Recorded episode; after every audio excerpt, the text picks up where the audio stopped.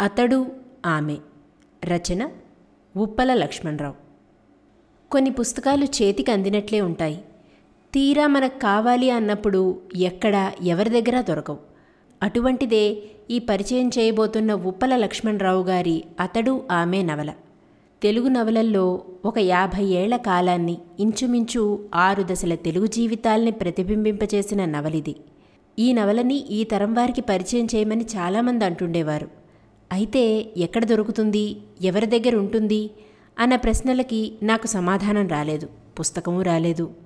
పోయిన నెల విజయవాడ బుక్ ఫెస్టివల్కి మేము వెళ్ళినప్పుడు స్టేషన్లో రిసీవ్ చేసుకొని హోటల్ రూమ్లో దిగబెట్టిన పబ్లిషర్సు బాబ్జీ రామకోటేశ్వరరావు రామ్మోహన్ రావు గారులను అడగ్గా ఇప్పుడు ప్రింట్లో లేదు నా సొంత కాపీ ఉంది జాగ్రత్తగా తిరిగి పంపండి అని చెప్తూ నవోదయ రామ్మోహన్ రావు గారు అతడు ఆమె నవలనిచ్చారు ఈ నవలను పాఠకులకు పరిచయం చేయబోతున్నాను. పరిచయానికి ముందు ఇంత ఉపోద్ఘాతం ఎందుకంటే మంచి నవలలు. అందులోనూ మన తెలుగులో ఎన్నదగ్గ నవలలు పరిచయం చేయాలంటే ఎంత ప్రయత్నం చేయాల్సి ఉన్నదో పాఠకులు గ్రహిస్తారన్న ఆశతో. మన తెలుగు వారపత్రికల్లో వచ్చే సీరియల్స్ తప్ప పుస్తక రూపంలో ఒక్క బిగిని చదివించగల గ్రంథాలంతగా రావటం లేదని పాఠకులు పుస్తకాల అమ్మకాలు బొత్తిగా పడిపోయాయని ప్రచురణకర్తలు అంటున్నారు. ఈ రెండింటిలోనూ కొంత సత్యం ఉంది. కానీ పాఠకుల చేత మంచి పుస్తకాలు చదివింపచేయాలన్న తపన చదవాలన్న జిజ్ఞాస ఆరోగ్యకరమైన మానవతా విలువలకి చిహ్నం. అందుకనే మన ఆంధ్రదేశపు ఆరు దశలని ప్రతిబింబించే ఈ నవలా పరిచయం. అయితే ఇందులో సాహిత్యపు విలువలు ఉన్నాయా రచనా విధానంలో వేగం ఉందా? శిల్పం ఉందా? గొప్ప ఇతివృత్తం ఉందా? ఇలాంటి ప్రశ్నలు అడక్కండి. వీటన్నిటికీ మించిన ఒక జీవిత దర్పణం తెలుగు జాతిని ప్రతిబింబించే దర్పణం ఉంది. ఆ అద్దంలో తమ సంస్కృతిని జీవిత విధానాన్ని మరోసారి తిరిగి చూసుకునేందుకు ఈ నవల ఒక సాధన అన్న ఉద్దేశంతో పరిచయం చేస్తున్నాను. ముఖ్యంగా ఈ తరం వారికి. ఈనాటి యువతరం రెండో ప్రపంచ యుద్ధానికి ముందు మనకి స్వతంత్రం రాకమునుపు చదువుతున్న మధ్యతరగతి ఎలా బతికింది? భార్యాభర్తలు కలిసి బతుకుతూ కూడా వారి భిన్న దృక్పథం వారి పడికట్టురాళ్ళు ఎలా భిన్నంగా ఉండగలవో చెప్తుంది. నవలా రచనలో రకరకాల ప్రయోగాలు జరుగుతూ ఉంటాయి. సూటిగా కథ నడపడం గతంలోకి వెళ్ళిపోయి వర్తమానంలోకి రావడం మనోవిశ్లేషణతో నవలని నిజ జీవితం మనోభావాలు రెండూ కలగలుపు చేసి జేమ్స్ జాయిస్ యులిసిస్లా నవల సాగిపోవటం ఉత్తమ పురుషలో రచయిత స్వీయగాథలాగా వర్ణించుకుంటూ పోవడం. ఇలా అనేక రకాల ప్రయోగాల్లో ముప్పై నలభై ఏళ్ళ క్రితం వచ్చిన మునిమాణిక్యం నరసింహారావు గారి తిరుమాళిగా అన్న నవలలో ముగ్గురు పాత్రధారులు మటుకే ఉంటారు. ఈ మూడు పాత్రలు తమ మనోభావాలను తమ దృక్పథం నుంచే చెప్పుకుంటూ పోతారు. అది ఒక కొత్త ప్రయోగంగా ఆ రోజుల్లో చెప్పుకునేవారు. ఉప్పల లక్ష్మణరావు గారు కూడా డైరీల ద్వారా భార్యాభర్తల డైరీల ద్వారా కథ నడిపించారు. ఒకే సన్నివేశాన్ని ఒకే సంఘటనని ఈ భార్యాభర్తలిద్దరూ తమ తమ దృక్పథం ద్వారా ఎలా అర్థం చేసుకునేది ఎలా స్పందించేది ఎలా ప్రవర్తించేది చెప్తున్నప్పుడు స్త్రీ పురుషుల మధ్య గల సహజ వైవిధ్యాన్ని చాలా రమ్యంగా చూపించారు అనిపిస్తుంది. అందుకే ఈ నవలకి తెలుగు సాహిత్యంలో ఒక ప్రత్యేకమైన గుర్తింపు ఏర్పడింది. రచనల్లాగానే ఈ రచయిత ఉప్పల లక్ష్మణరావు గారు కూడా కలర్ఫుల్ పర్సనాలిటీ ఒక ప్రత్యేకమైన వ్యక్తి అందుకు సందేహం లేదు. పద్దెనిమిది వందల తొంభై ఏడు ప్రాంతాల్లో బరంపురంలో జన్మించిన లక్ష్మణరావు గారు మద్రాసు కలకత్తా విశ్వవిద్యాలయాల్లో చదివి ఆ తర్వాత ఎడింబరోలో ఎంఏ చేసి జర్మనీలో డాక్టరేట్ తీసుకుని జగదీష్ చంద్రబోస్ శిష్యరికం చేసి కాకినాడలో ప్రొఫెసర్గా కొన్నాళ్ళు. ఆలీఘర్ యూనివర్సిటీలోనూ జర్మనీలోని డైన్స్కాల్డ్ యూనివర్సిటీలోనూ పరిశోధకునిగా ఉన్నారు. ఆ తర్వాత మాస్కోలోని ప్రగతి అనే ప్రచురణాలయంలో తెలుగులో ముఖ్య అనువాదకులుగా పన్నెండేళ్ళ పాటు పనిచేశారు. లక్ష్మణరావు గారికి మొదట్నుంచి రాజకీయాల మీద ఆసక్తి ఉండేది. ఆయన పదో ఏటనే తిలక్ నిధిలో పాల్గొని చాలా డబ్బులు వసూలు చేశారట. జస్టిస్ పార్టీకి వ్యతిరేకంగానూ ఖద్దరు కార్యకర్తగానూ రష్యన్ భాష నుండి తెలుగు అనువాదకునిగాను తెలుగు రష్యన్ నిఘంటువుకి ప్రధాన సంపాదకునిగాను ఉన్నారు. ఈయన పంతొమ్మిది వందల ముప్పై ఏడులో మెల్లి షోలింగీర్ అన్న స్విస్ యూత్ని పెళ్ళాడారు. వీరిది ప్రేమ వివాహం. వీరిద్దరూ గాంధీజీతో పాటు కొన్నాళ్ళు సబర్మతి ఆశ్రమంలో కఠినమైన ఆశ్రమ జీవితం గడిపారు. మెల్లి షోలింగిర్ పాశ్చాత్య యూత్ అయిన ఈ భారతదేశాన్ని తన మాతృదేశంగా ప్రేమించి ఈ దేశంలోనే తను చాలించారు.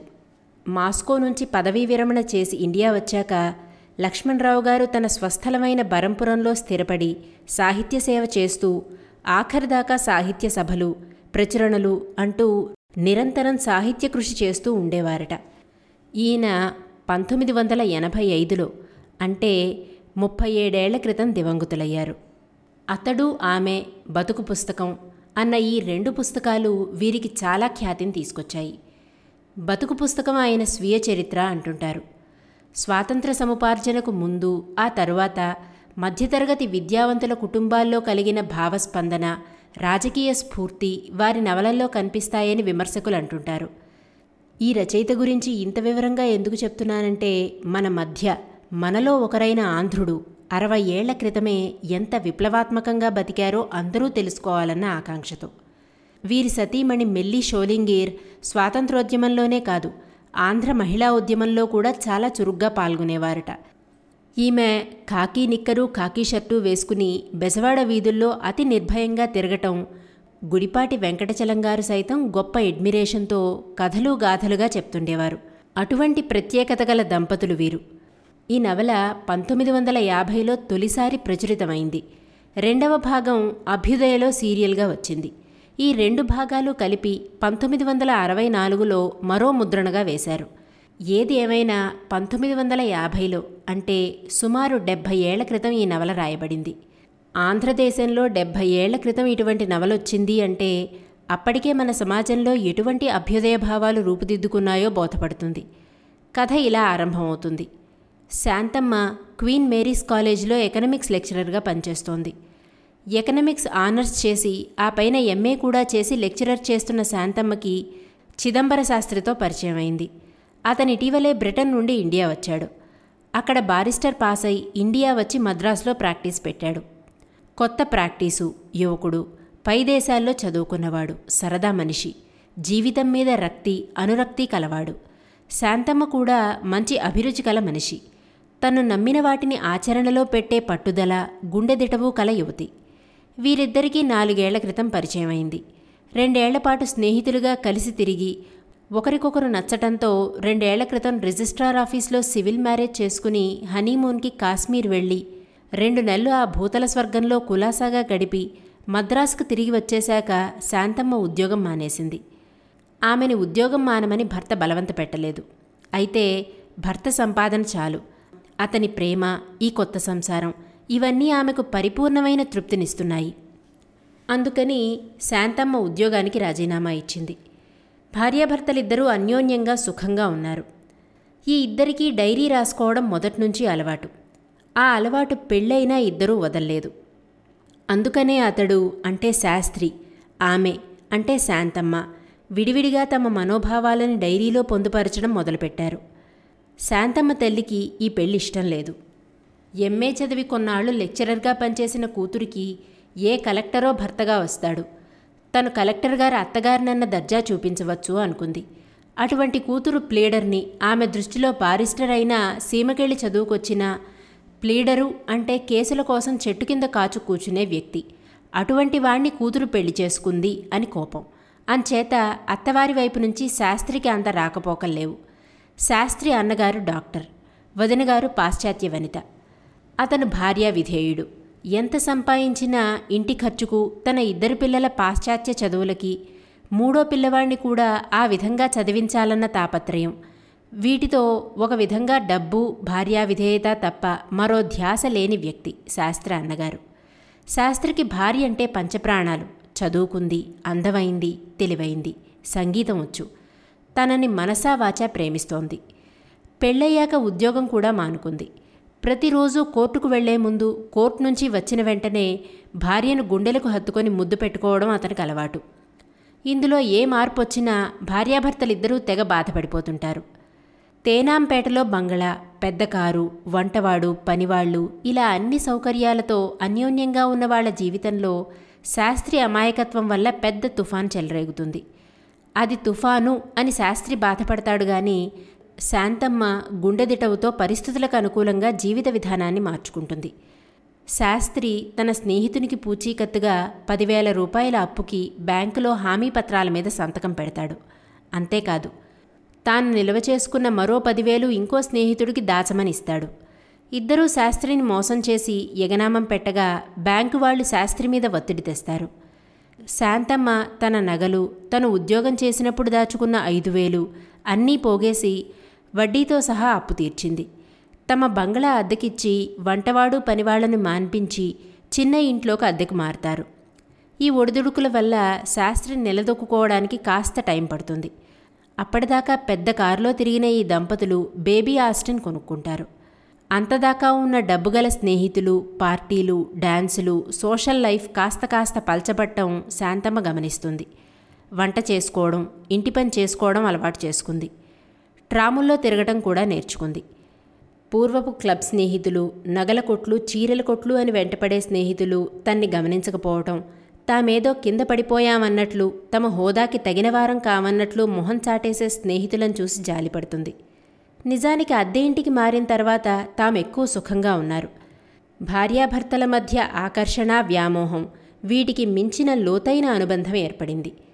సరిగ్గా ఆ టైంలోనే శాంతమ్మకు దేహంలో నలత కడుపులో ఏదో గాభరా ఆదుర్ద మానసికమైన భయం ఏర్పడతాయి. ఇది దైహికమా మానసికమా అన్నది కూడా తెలియక గాభరా పడిపోతూ ఉంటుంది. లేడీ డాక్టర్ పరీక్ష చేసి పొట్ట పగిలేటట్లు నవ్వుతుంది. దాంపత్యానికి సహజ పరిణామమైన మాతృత్వం శాంతమ్మని వరిస్తుంది. గర్భంతో ఉన్నానని తెలుసుకోలేని ఈ అమాయక విద్యావతిని చూసి డాక్టర్ నవ్వుతుంది. ఈ వార్త విని చిదంబర శాస్త్రి హిమాలయం ఎక్కినంత సంతోషపడిపోతాడు. శాంతమ్మ కూడా సంతోషంగానే ఉంది. కానీ మాతృత్వం అనేది ఒక పెద్ద బాధ్యత. ఈ బాధ్యతని తాను మోయగలదా? అని ఏవో భయాలు. శాస్త్రి నెమ్మదిగా ఆర్థికంగా పుంజుకుంటున్నాడు. అతనికి రాబడి బాగానే పెరుగుతోంది. వెనకటి స్నేహితులు చీమల్లాగా మళ్ళీ దగ్గర చేరుతున్నారు. అందులో లేడీ అయ్యంగారంటే శాంతమ్మకి చికాకు. విపరీతమైన అలంకారంతో అతి నాగరికం ప్రవర్తించే లేడీ అయ్యంగారు చదువులో తనకంటే తక్కువైన ఫ్యాషన్లో చొరవలో ముందుండి శాస్త్రిని ఆకర్షిస్తుందా అన్న అనుమానం క్రీనీడలా ఆమెను బాధిస్తూ ఉండేది. శాంతమ్మకి పండంటి పాప పుడుతుంది. ఆడపిల్ల కలగాలనే శాంతమ్మ కోరిక. అయితే శాస్త్రికి వంశోద్ధారకుడు కావాలని మనసులో ఆశ. ఇది బయటికి చెప్పడానికి అతనికి దమ్ముల్లేవు భార్య అంటే ప్రేమతో పాటు కాస్త భయం. ఆమె మానసికంగా తనకంటే శక్తిమంతురాలని శాస్త్రికి తెలుసు. శాంతమ్మకి పాపతోనే లోకం. పాపం చూసుకోవడానికి ఆయాని పెట్టదు. ఆలనా పాలన అన్నీ తానే స్వయంగా చూసుకుంటుంది. పాపతో శాంతమ్మ సోషల్ లైఫ్ ఇంచుమించు బంద్ అయినట్లయింది అందుకు శాంతమ్మ ఏమీ బాధపడలేదు కానీ శాస్త్రికి మాత్రం తన భార్య వెనకబడిపోతుందన్న గునుపు. అయితే శాంతమ్మ దృష్టి ఇంతకంటే ఉన్నతమైన విషయాలపై కేంద్రీకృతం అవుతోంది. ఆమె యంగ్ ఇండియా పత్రికని ఒక్క మాట కూడా విడవకుండా పూర్తిగా చదువుతూ ఉంటుంది. గాంధీజీ భావాలు ఆమెని పూర్తిగా ప్రభావితం చేశాయి. అప్పటికే రెండు మూడు నూలు మిల్లులు చూసిన శాంతమ్మ అక్కడి కార్మికుల దయనీయ స్థితికి చలించిపోతుంది. అంతేకాదు ఈ దేశం విదేశీ వస్తువుల బహిష్కరణ చేస్తే తప్ప బానిసత్వం నుంచి విముక్తి పొందలేదని మనస్ఫూర్తిగా నమ్మి ఒక మధ్యాహ్నం వేళ తన ఇంట్లో గల ఖరీదైన చీరలు బనారసు పట్టు మల్లు తన బట్టలన్నీ తగలబెట్టి ఖద్దరు కట్టడం ఆరంభిస్తుంది. శాస్త్రికి భార్య ఖద్దరు కట్టడం పికెటింగ్ చేయడం కొంత బాగుంటుంది కానీ కొంత బాగుండదు అతని మధ్య ప్రభుత్వం తరపు కేసులు జమీందార్లు కోటీశ్వర్లైన ఫ్యాక్టరీ యజమానుల కేసులు తీసుకుని రెండు చేతుల పుష్కలంగా ఆర్జిస్తున్నాడు. భార్య స్వదేశీవాదై కాంగ్రెస్లో తిరిగితే తనకి రాబోయే జడ్జి పదవి పోతుందేమోనన్న భయం. మరోవైపు తమ కుటుంబంలో కూడా జాతీయవాదులున్నారు. ముందు ముందు శాంతమ్మ ఖద్దరు ధారణ తనకి వృత్తిలో దోహదకారవుతుందన్న ఆశ. ఒకసారి శాంతమ్మ జాతీయవాదులతో కలిసి నగరంలో నినాదాల్లో అహింసా మార్గాన ఒప్పుకొనడం ఆరంభించి వాలంటీర్లతో పాటు తాను ఊరేగింపులో పాల్గొంటుంది. అప్పుడు పోలీసులు లాఠీచార్జి చేస్తారు. మరో కాంగ్రెస్ వాదిని కొడుతుంటే శాంతమ్మ అడ్డు వెళ్ళి అతన్ని కాపాడబోతుంటే ఆ దెబ్బలు శాంతమ్మకి తగిలి రక్తధారలతో ఆసుపత్రిలో చేరడం జరుగుతుంది. చదువుకున్న గౌరవనీయురాలైన గృహిణిపై ప్రభుత్వం లాఠీచార్జి చేసిందని ఫలానా బారిస్టర్ శాస్త్రి గారి భార్య చేసిన త్యాగం అంటూ ఈ ఉదంతం అన్ని పత్రికల్లో పతాక శీర్షికలో వేస్తారు. ఒక్కసారి శాంతమ్మకు కాంగ్రెస్ వర్గాల్లో మిగతా సాంఘిక వర్గాల్లో ప్రతిష్ట పెరిగిపోతుంది. శాస్త్రికి లోలోపల గర్వంగా ఉంటుంది. తన భార్య ఇంత గొప్పదైందని. ఒక మధ్యాహ్నం పన్నెండు గంటల వేళ అమ్మా తల్లి ఆకలేస్తోంది అని పదహారేళ్ళ అమ్మాయి చింపిరి జుట్టుతో చిరిగిన పరికిణీతో దీనంగా అడుగుతుంటే శాంతమ్మ జాలిపడి ఆ పిల్లని పైకి పిలిచి అన్నం పెట్టి పాత బట్టలిచ్చి ఎవరి పిల్ల? అని అడుగుతుంది. తెలంగాణకు చెందిన ఆ పిల్లను ఆమె తల్లిదండ్రులు పాలఘాట్ నుంచి వచ్చిన వాళ్ళకి వంద రూపాయలకు అమ్ముతారు నలుగురు ఆడపిల్లలకి జన్మనిచ్చిన ఆ తల్లిదండ్రులు పూటకి గంజిలేక ఆడపిల్లల్ని అమ్ముకునే దయనీయ స్థితికి వచ్చిన తెలంగాణ వాసులు. ఆ పిల్లతో పాటు మరో నలుగురు ఆడపిల్లల్ని రెండొందల చొప్పున కొని వీళ్ళందరినీ వేశ్యలుగా అమ్మే ప్రయత్నాల్లో ఉండగా ఈ పదహారేళ్ళ పిల్ల చీకటి మాటన తప్పించుకు పారిపోయి వస్తుంది. వెనక్కి వెళ్తే తల్లిదండ్రులకు తిండి పెట్టగల శక్తి లేదు. ముందుకెళ్తే తను ఒళ్ళు అమ్ముకొని బతకాలి. ఆ పదహారేళ్ళ పిల్ల శాంతమ్మ కాళ్ళు పట్టుకుని ఇక్కడే ఉండిపోతాను పాపాయిని చూసుకుంటూ అంటూ ఏడుస్తుంది. శాంతమ్మ ఆ పిల్లకి శుభ అని నామకరణం చేసి తమ పిల్లల్లా పెంచడం ఆరంభిస్తుంది. పదహారేళ్ళ పిల్ల. యుక్త వయస్కురాలైన ఒక ఆడపిల్ల తమ ఇంట్లో ఉండడం శాస్త్రి ఇష్టపడ్డు. అయితే శాంతమ్మ ఒకటనుకుందా ఎవరి మాట వినదు అని శాస్త్రికి తెలుసు. అందుకే నోరు మూసుకు ఊరుకుంటాడు. అప్పటికే శాస్త్రి అద్దె ఇల్లు విడిచి తమ సొంత ఇంటికి మారిపోయాడు. రెండు కార్లు కొన్నాడు. ఇంట్లో నౌకర్లు చాకర్లు వంట మనిషి పూర్వపు దర్జా ఆడంబర జీవితం మొదలుపెట్టాడు. శాంతమ్మకు కాంగ్రెస్ పార్టీలో జాతీయ రాజకీయాల్లో పరపతి ప్రతిష్ట పెరిగాయి. ఆమె ఖద్దరు కట్టడం జైలుకు వెళ్ళకపోయినా జాతీయ పోరాటంలో ప్రత్యక్షంగా పాల్గొనడం చేస్తూ ఉంది. ఇటువంటి సమయంలో శాంతమ్మ మళ్ళీ గర్భం ధరిస్తుంది. ఈసారి మగపిల్లవాడు కలగాలని కోరుకుంటూ ఉంటుంది. శాస్త్రికి వారసుడు కలగాలని తమ వంశం నిలబడాలని సనాతనమైన అభిప్రాయాలు కలగడం ప్రారంభించాయి. అతను కొడుకు పుట్టాలని పుడతాడని ఉత్సాహపడుతున్నాడు. శాంతమ్మకి నెలలు నిండుతున్నాయి. ఒక ఉదయం వేళ కాంగ్రెస్ పెద్దలు ఫోన్లో పిలుస్తున్నారని శాస్త్రి చెప్పడంతో హడావిడిగా వస్తున్న శాంతమ్మ కాలు జారి పడిపోతుంది. అపస్మారక స్థితిలో ఆసుపత్రికి తీసుకెళ్తారు. శాంతమ్మకి గర్భస్రావం అవుతుంది. నెల రోజులు ఆసుపత్రిలో ఉండాల్సి వస్తుంది. ఆమె ఆసుపత్రిలో ఉండగా కాంగ్రెస్ కార్యకర్తలు స్నేహితులు తీర్థ ప్రజలాగా విజిటర్స్ రావడం శాస్త్రికి ఆశ్చర్యంగా ఉంటుంది. శాంతమ్మ కాంగ్రెస్ వాదవటం వల్ల పబ్లిక్ ప్రాసిక్యూటర్ పదవి జారిపోయినా జడ్జి పదవి రాకపోతుందా అన్న ఆశ లోపల పీడిస్తూ ఉంది. దేశంలో కాంగ్రెస్ ఉద్యమం ఊపందుకుంటుంది. సంపూర్ణ స్వాతంత్రం అని కొందరంటే డొమినియన్ స్టేటస్ అని కొందరంటున్నారు.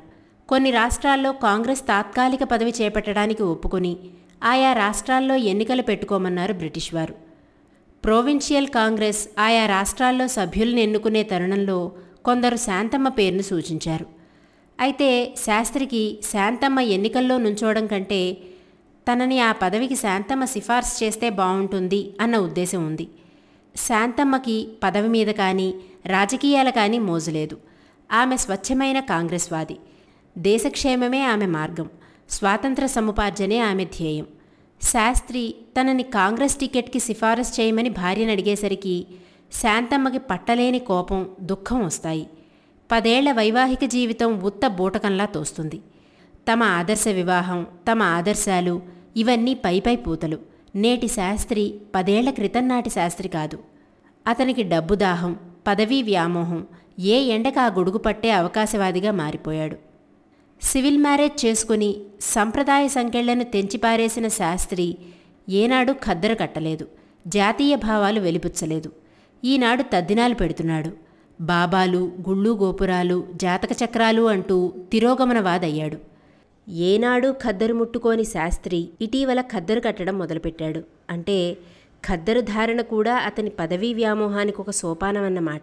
అతనిలో కృత్రిమమైన మరో వ్యక్తి చోటు చేసుకుంటున్నాడు. ఈ కపట జీవితాన్నించి తాను దూరంగా పారిపోవాలి అనుకుంటుంది శాంతమ్మ. శాంతమ్మ తీవ్రంగా ఆలోచించి పాపాయిని శుభని వెంట పెట్టుకుని బ్యాంక్లో తన అకౌంట్లోంచి డబ్బు డ్రా చేసి ప్రయాణం మొదలుపెడుతుంది. ఆమె వెళ్తూ శాస్త్రికి ఉత్తరం రాస్తుంది.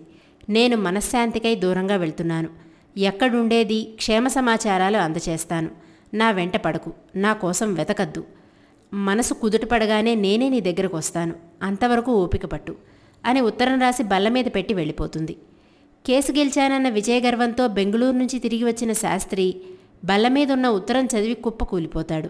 శాంతమ్మ పట్టుదలగల మనిషని ఆమె ప్రతి విజయాన్ని నైతిక దృష్టితో ఆలోచిస్తుందని ఆమెది లౌకిక జీవన విధానం కాదని శాస్త్రికి తెలుసు. కాంగ్రెస్ టికెట్ కోసం సిఫార్సు చేయమని భార్యను అడిగి తప్పు చేశానని అతనికి తెలుసు. మీ వంటి అవకాశవాదులు దొడ్డిదారిన కాంగ్రెస్లో ప్రవేశించి దాన్ని బురదలోకి లాక్కండి అని భార్య రాసిన వాక్యం అతన్ని ముల్లులా పొడుస్తోంది. భార్యని వెతికే సాహసం కూడా లేకపోయింది. శాస్త్రి ఆమె రాక కోసం గంటలు రోజులు వారాలు ఎదురుచూస్తూ ఉన్నాడు. అతనికి హోదా కార్లు డబ్బు క్లబ్బులు అన్నీ శూన్యంగా కనిపిస్తున్నాయి. తన చుట్టూ ఉన్న మనుషులు ప్రాణం లేని మరబొమ్మల్లా కనిపిస్తున్నారు. జీవితంపై రక్తి అనురక్తి అన్నీ కోల్పోయినట్లుగా నైరాస్యంలోకి మునిగిపోయాడు. తను అవకాశవాది కాదు అన్నది నిరూపించుకోవాలి. శాంతమ్మ ప్రేమని నమ్మకాన్ని తిరిగి పొందాలి. అంతదాకా శాస్త్రి భూస్వాములు జమీందార్లు పారిశ్రామికవేత్తలు వంటి వారి తరఫునే కేసులు చేసి గెలిచి బీదవారి కడుపులు కొట్టాడు. భారతదేశంలో శ్రామికులు కర్షకులు కూలీలు బీదా బిక్కి ఇటువంటి వారినతను ఏనాడూ మనుషులుగా గుర్తించలేదు. వారి పట్ల జరుగుతున్న అన్యాయానికి తన వంతు సమిధ వేసి వారి కడుపులు కొట్టాడు. శాస్త్రి మనసులో ఏదో అశాంతి పశ్చాత్తాపం. అటువంటి సమయంలో మల్లేశ్వరపు జమీలోని రైతుల కేసు ప్రీవీ కౌన్సిల్లో అప్పీలుకు వస్తుంది. జమీలోని ఆ బీద రైతుల తరఫున లండన్ వెళ్ళి వాదించమని బీదా బిక్కి అయిన వారు ఛార్జీలు తప్ప ఫీజేమీ ఇచ్చుకోలేరని రైతుల తరఫున ఒక పెద్ద మనిషి శాస్త్రి దగ్గరకు వస్తాడు. ఖద్దరు పంచ భుజం మీద ఖద్దరు తువ్వాలు. చొక్కా కూడా లేని ఆ మధ్య వయస్కుని చూసేటప్పటికీ పేద రైతుల కోసం ఇంత దూరం వచ్చిన ఆ వ్యక్తిని చూసేసరికి శాస్త్రికి గౌరవం పూజా స్వభావం కలుగుతాయి.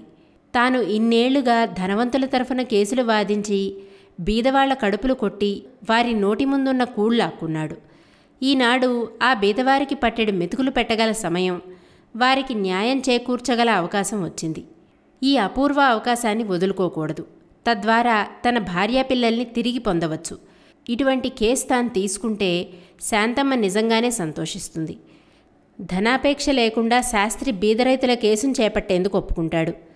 తన కడుపున పుట్టిన పిల్లని తన పెంపుడు కూతుర్ని తీసుకుని శాంతమ్మ మనశ్శాంతి కోసం గమ్యం లేని ప్రయాణం సాగిస్తోంది. ప్రయాగ కాశీ కలకత్తా గయా శ్రీనగర్ జమ్మూ పఠాన్కోట అమృత్సర్ ఇలా ప్రయాణం చేస్తూ ఉంది. ఎక్కడా ఆమెకి తాను కోరుకున్న మనశ్శాంతి దొరకడం లేదు. అన్ని నగరాల్లో అన్ని పుణ్యక్షేత్రాల్లో లేమి అన్నార్తులు దగాపడిన బీదా బిక్కి దర్శనమిస్తున్నారు తప్ప ఎక్కడా సుఖశాంతులు కనిపించలేదు. సుఖం ఎక్కడుంటుంది? బాబాల్లోనా? విగ్రహాల్లోనా? నదీ ప్రవాహాల్లోనా? దేవాలయాల్లోనా? శాంతమ్మకు ఎక్కడా శాంతి కనిపించడం లేదు. శాంతి అన్నది బయట నుంచి రాదు. ప్రతి వ్యక్తికి తన మనసు నుంచి రావాలి. ప్రతి వ్యక్తి తనంతాను సమన్వయపరుచుకుని శాంతిని పొందాలి. తన కుటుంబం తన భర్త తన పిల్లలు వీటి మధ్య నుంచి సామరస్యంతో శాంతిని పొందగలగాలి. తమ వ్యక్తిగత పరిధిని దాటుకుని మహాత్ములు సర్వమానవ సౌభ్రాతృత్వం కోసం ప్రపంచ శాంతి కోసం పాటుపడవచ్చు.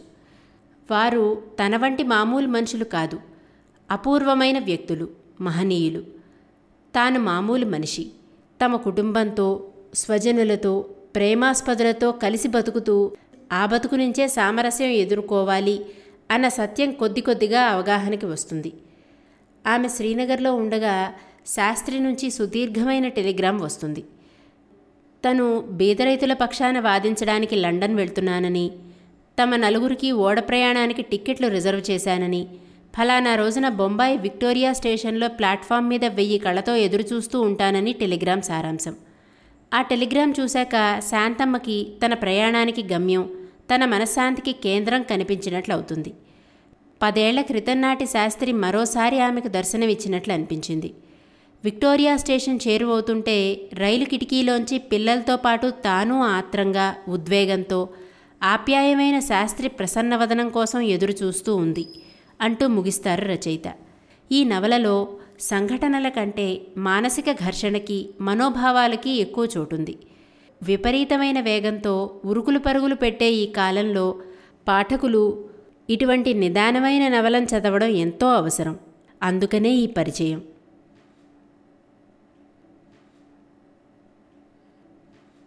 ఈ శీర్షికలోని అన్ని భాగాలను వినడానికి దాసు భాషితం యాప్ను ఇప్పుడే డౌన్లోడ్ చేసుకోండి. లింకు డిస్క్రిప్షన్లో ఉంది.